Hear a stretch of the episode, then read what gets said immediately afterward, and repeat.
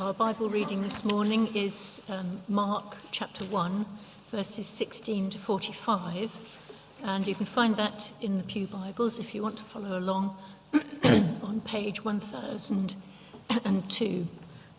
Sorry. The news spreads. As Jesus walked beside the Sea of Galilee, he saw Simon and his brother Andrew casting a net into the lake, for they were fishermen. "Come, follow me," Jesus said, "and I will make you fishers of men." At once they left their nets and followed him. When he had gone a little further, he saw James, son of Zebedee, and his brother John in a boat, preparing their nets. Without delay he called them, and they left their father Zebedee in the boat with the hired men and followed him. Jesus drives out an evil spirit. They went to Capernaum, and when the Sabbath came, Jesus went into the synagogue and began to teach. The people were amazed at his teaching, because he taught them as one who had authority, not as the teachers of the law.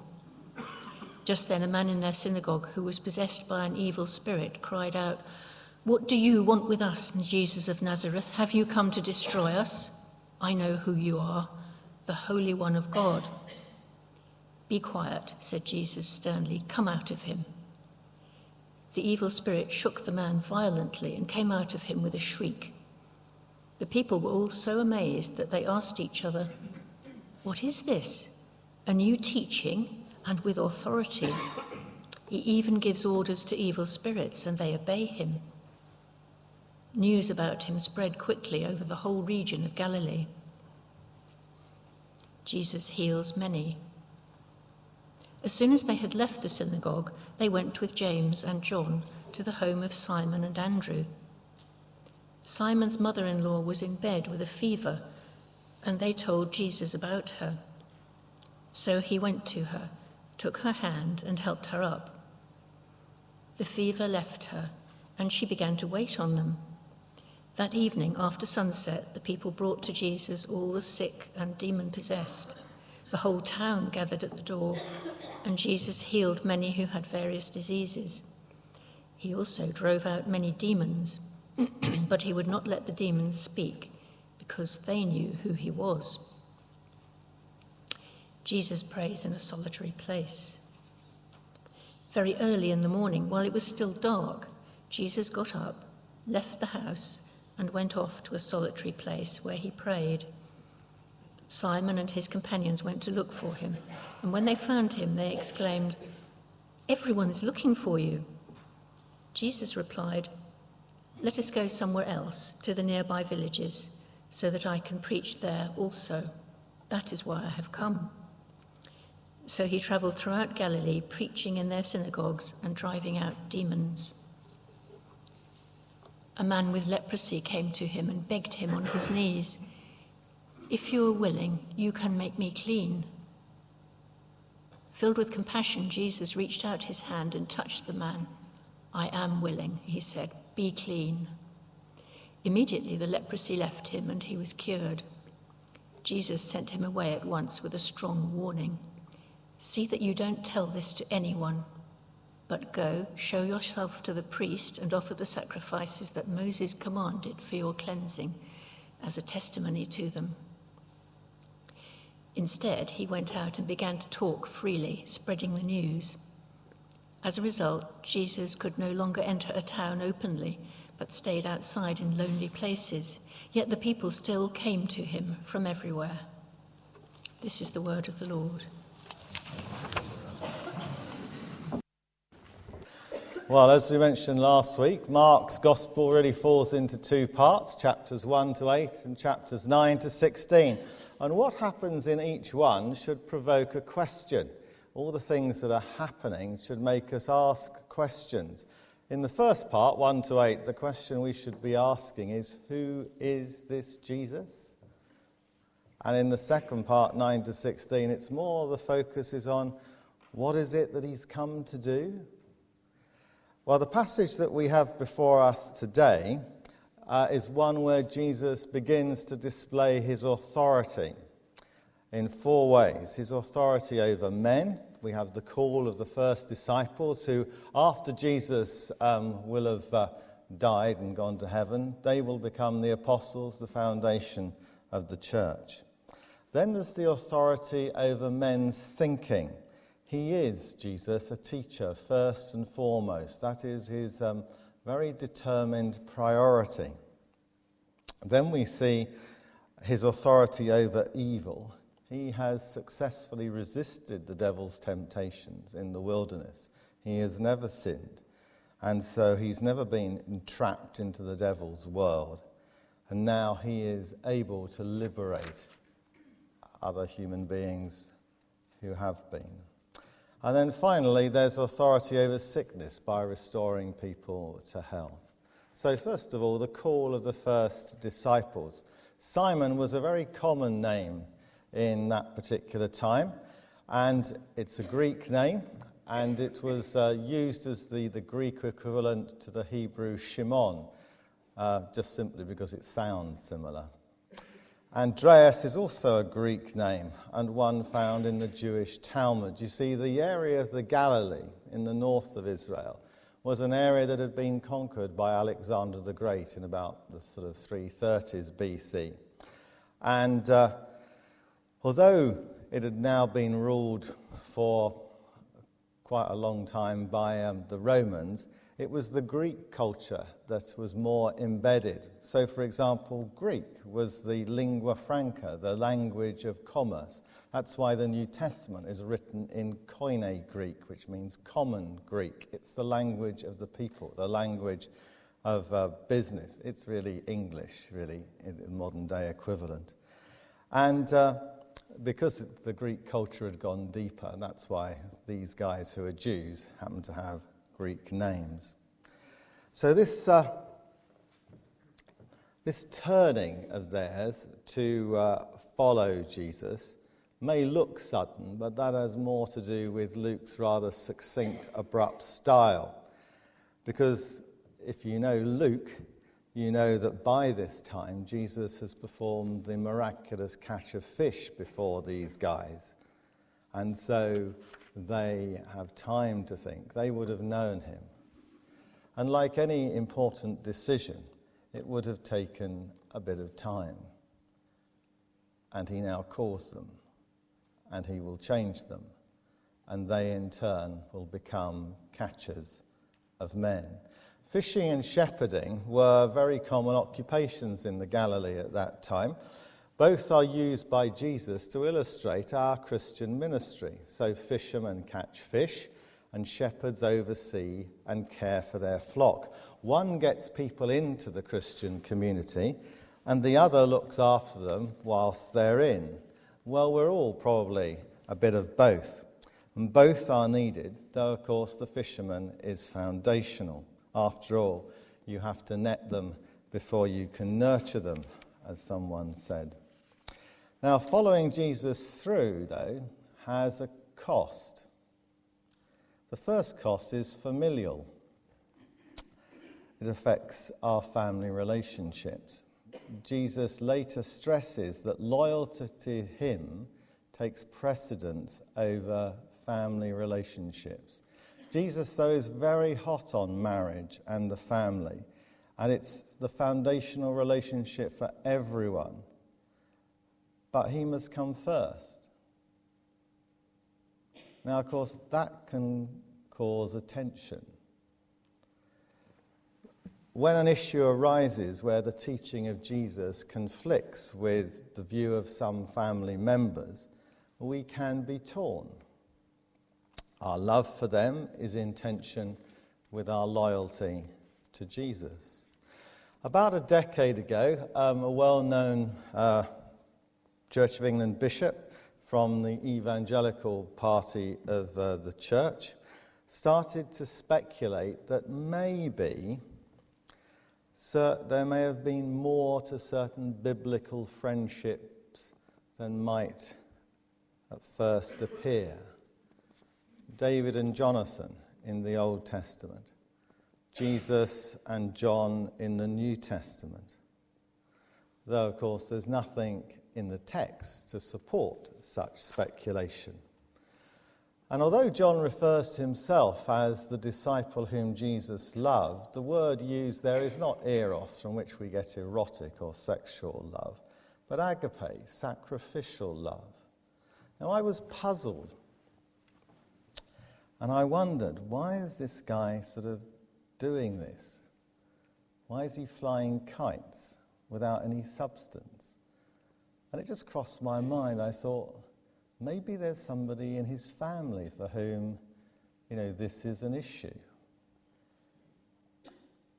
And I mentioned it to somebody else who knows him quite well. And he said, yeah, his brother. It can be difficult, particularly in the area of sexual relationships, where there is a departure from the biblical norm of monogamous, permanent, heterosexual marriage, which is established before the fall, before anything went wrong, Genesis two twenty-four, a view which is endorsed by Jesus in each of the synoptic gospels, Matthew, Mark, and Luke. There are very few things which are in all three gospels, but that endorsement of the biblical norm is one of them. It's very important to Jesus. So although we love our nearest and dearest, our loyalty and love for Jesus Christ as our Creator and Saviour has to come first. After all, it's what He made us for, and it will be both the best for us and for them to follow. The second area in which it may have been costly was financially. James and John, the sons of Zebedee, were also called at this time and followed Jesus, and they appear to have quite a profitable fishing business. Their servants are mentioned. And leaving their nets to follow this itinerant preacher for the next three years may well have hit their pockets. And it can do today as well. Just reflect on the two visitors, we've, or the three visitors we've had over the last week here at church. Last Sunday we welcomed Vernon Wilkins, and uh, he's involved in Christian teaching in the Middle East. Vernon was a senior teacher at Winchester College before he was ordained. That's one of the most prestigious public schools in the country. Well paid, no doubt, but he now simply lives on what Christians give him to support him doing his work in Oman. Derek and Narina Harborne were with us on Wednesday evening. They're working in Mbarara in Uganda, and they've retired early from their N H S jobs as a consultant and as a biochemist to go and serve in Africa at their own expense. You see, Jesus then and now exercises authority over the lives of men and women that He calls, and it can be costly in many different ways to follow Him. Secondly, there's Jesus' authority as a teacher. Sixteen times in Mark's Gospel, Jesus is, refa- is, is found teaching, and eleven times He's called a teacher. Remember the question that Jesus is provoking people to ask? Who is this man? What has he come to do?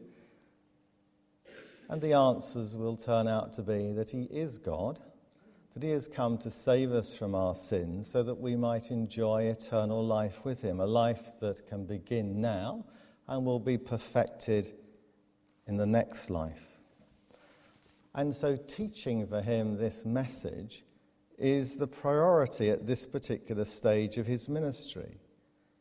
And it explains why He acts the way He does. So, for example, in verse thirty-eight, after healing many people the previous evening, the crowds on early Sunday morning are now searching for Him so they can have their sicknesses cured and those of their dear friends and relatives. And what does He say? Let's go somewhere else, to the nearby villages, so that I can preach to them also. That is why I have come. And that also explains why in verse forty-five, for example, after healing the man of leprosy, he tells and he issues a strong warning, Mark records, that the man was not to tell anybody what had happened except the priest, for whom he had to um, go and make sacrifices and to be a witness. So there, the religious hierarchy will get to hear what has happened. He does not want the crowds to flock around him as if he's some kind of roving first century health centre. Now, many medical missionaries um, have reported the same problem. Some who are qualified medics but who've gone somewhere in a teaching or an evangelistic role don't even let it be known that they are a qualified doctor, because they know only too well that the urgent, people's health, will take precedence over the more important, their eternal salvation, life with God.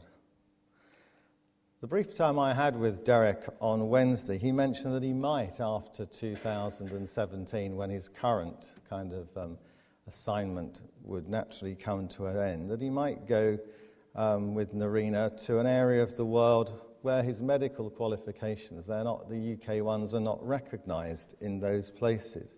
Why, you might think?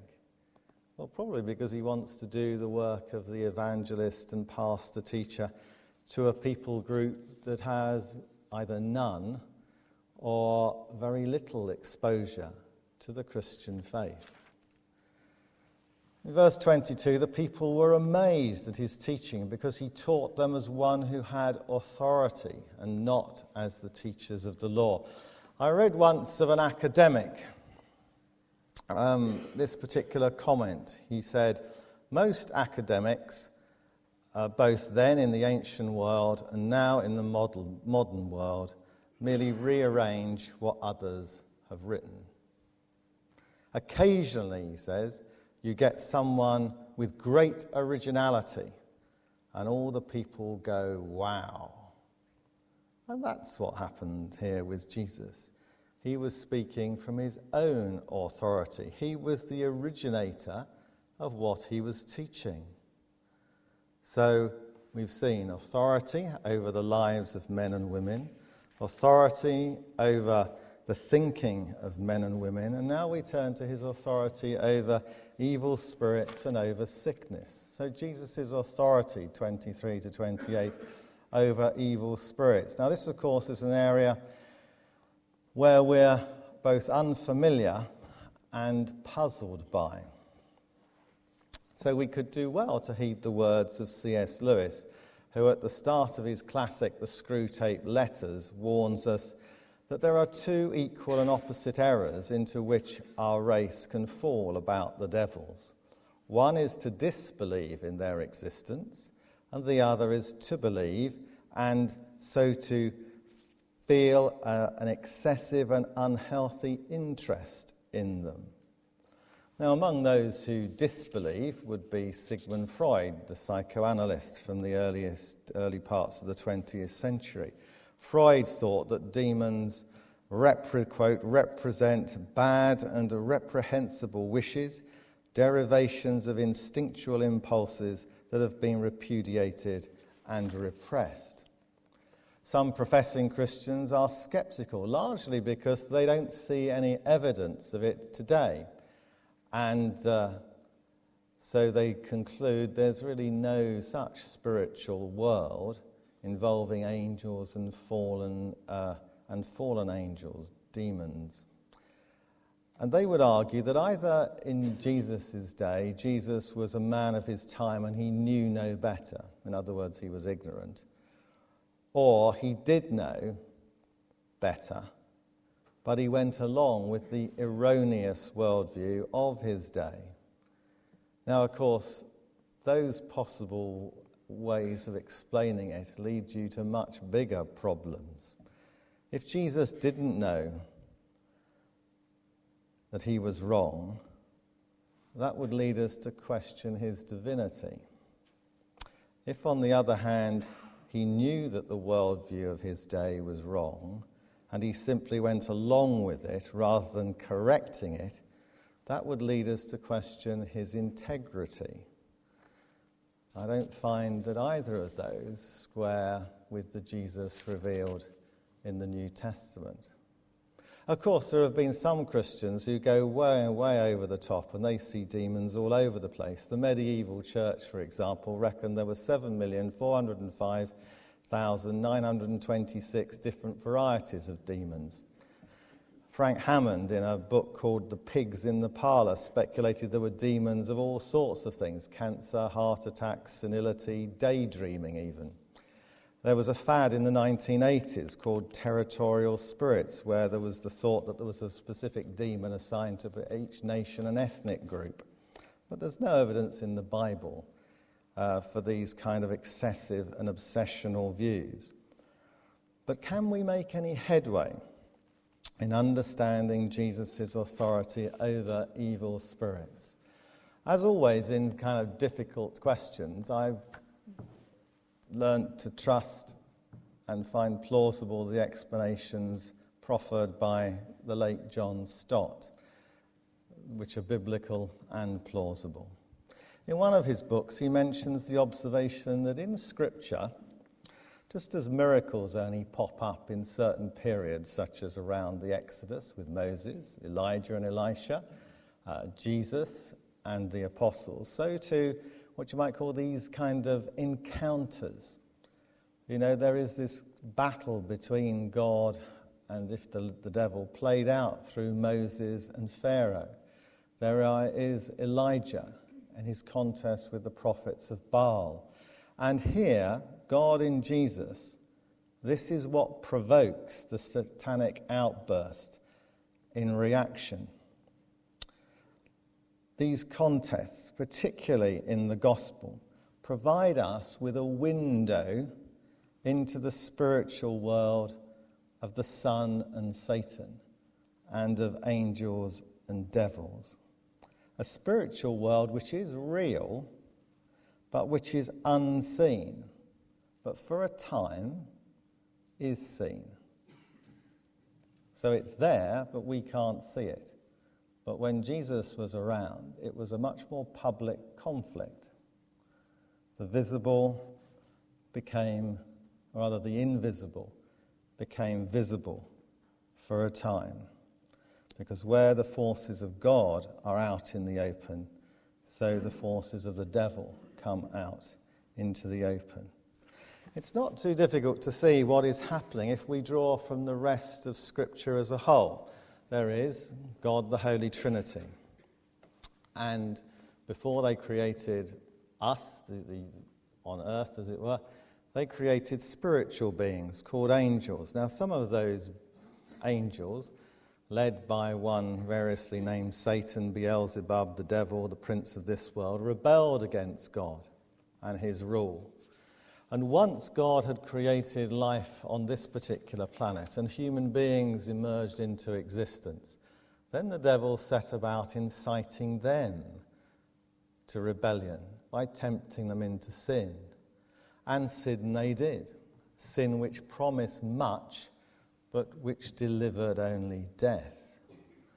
And they became entrapped, not in God's world in paradise, they were expelled from that, but in the world ruled by the prince of this world. A world both now and in the future bereft of God.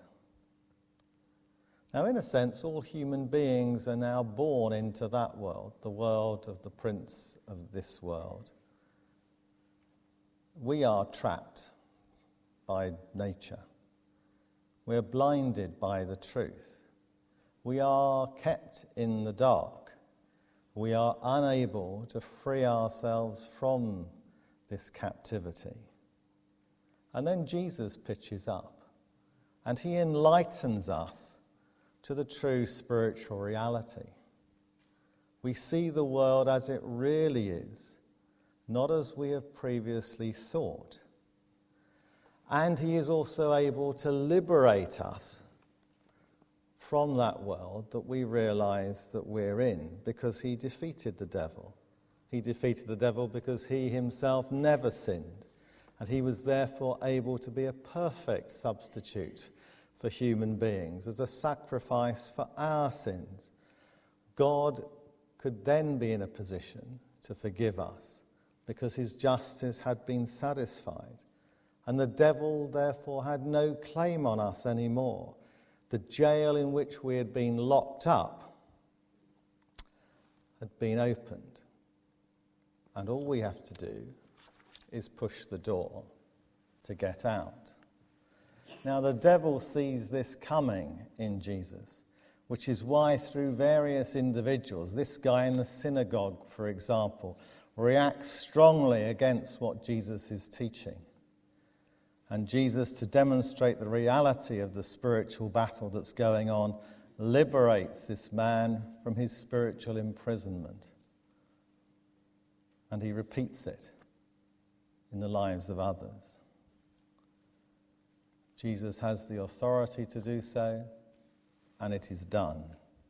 The man moves from the kingdom of the prince of this world to the kingdom of God. He transfers from a blind allegiance to Satan to a clear-sighted allegiance to Christ.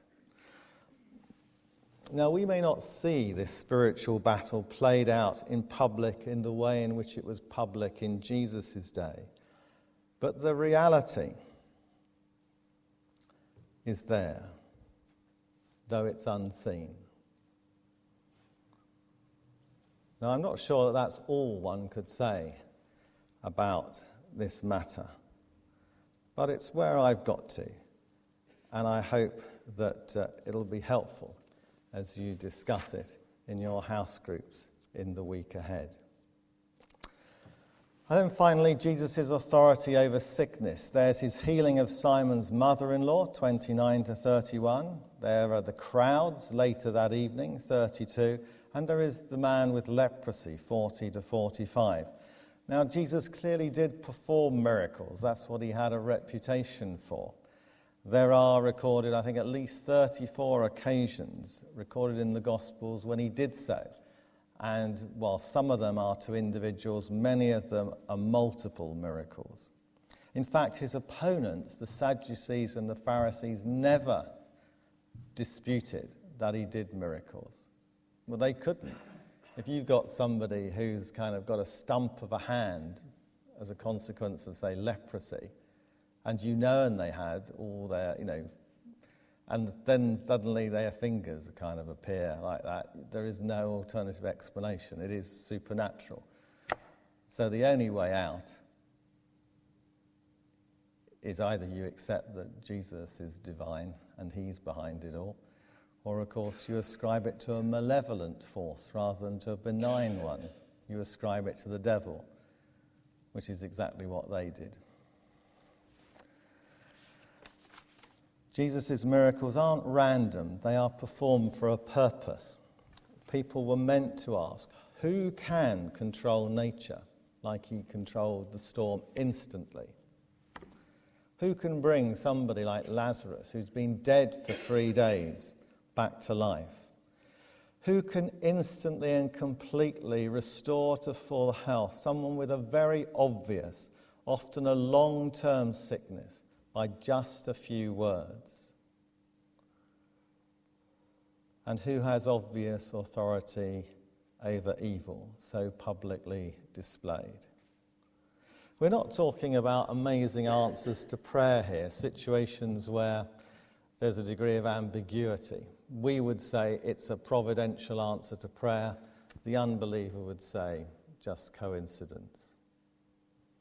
We're not talking about those kind of things. We're talking about incidents where people were often long-term ill, like that paralytic who had been crippled from birth, who everybody knew, who sat at the temple gate, and that guy is straightened out as quick as I click my fingers, for all to see.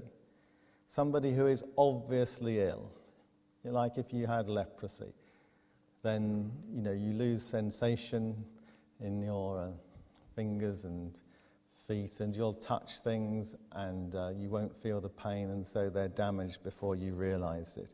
They're quite badly deformed, and yet they're instantly straightened out.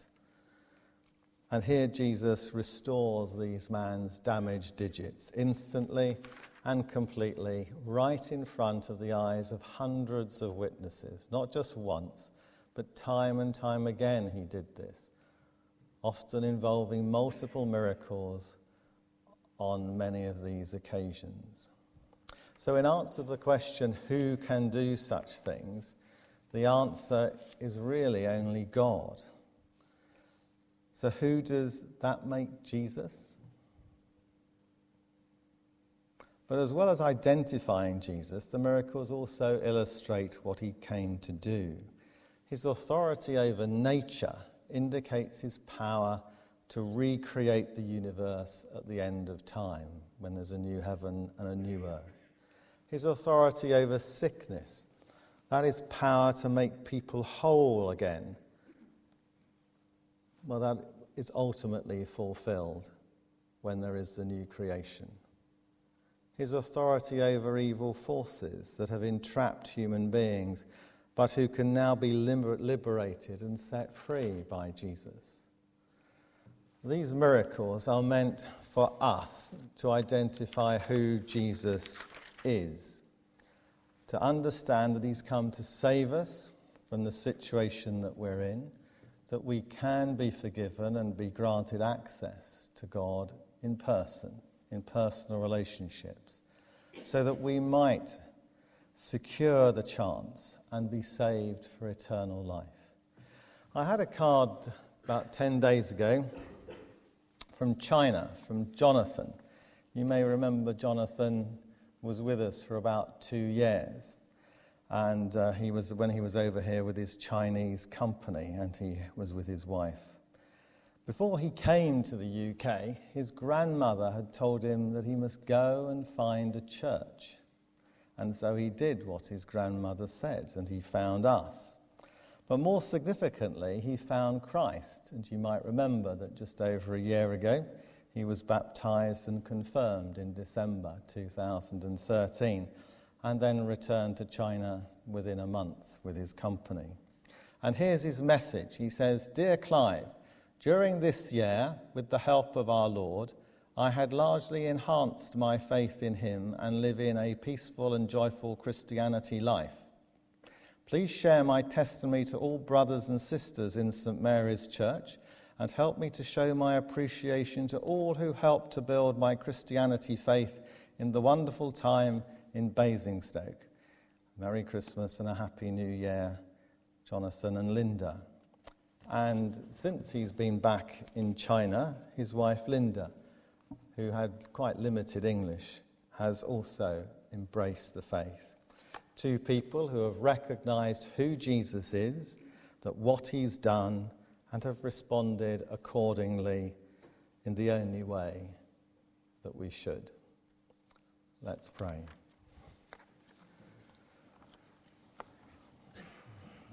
Heavenly Father, we thank you for making yourself so very clear to us in human form in the person of Jesus. We thank you that uh, there were those there, hundreds and hundreds of people, who witnessed what he said and did, and that has been passed down to us a faithful record, so that through that record we can engage with Jesus ourselves personally. So may we understand this so that we can effectively communicate it. Amen.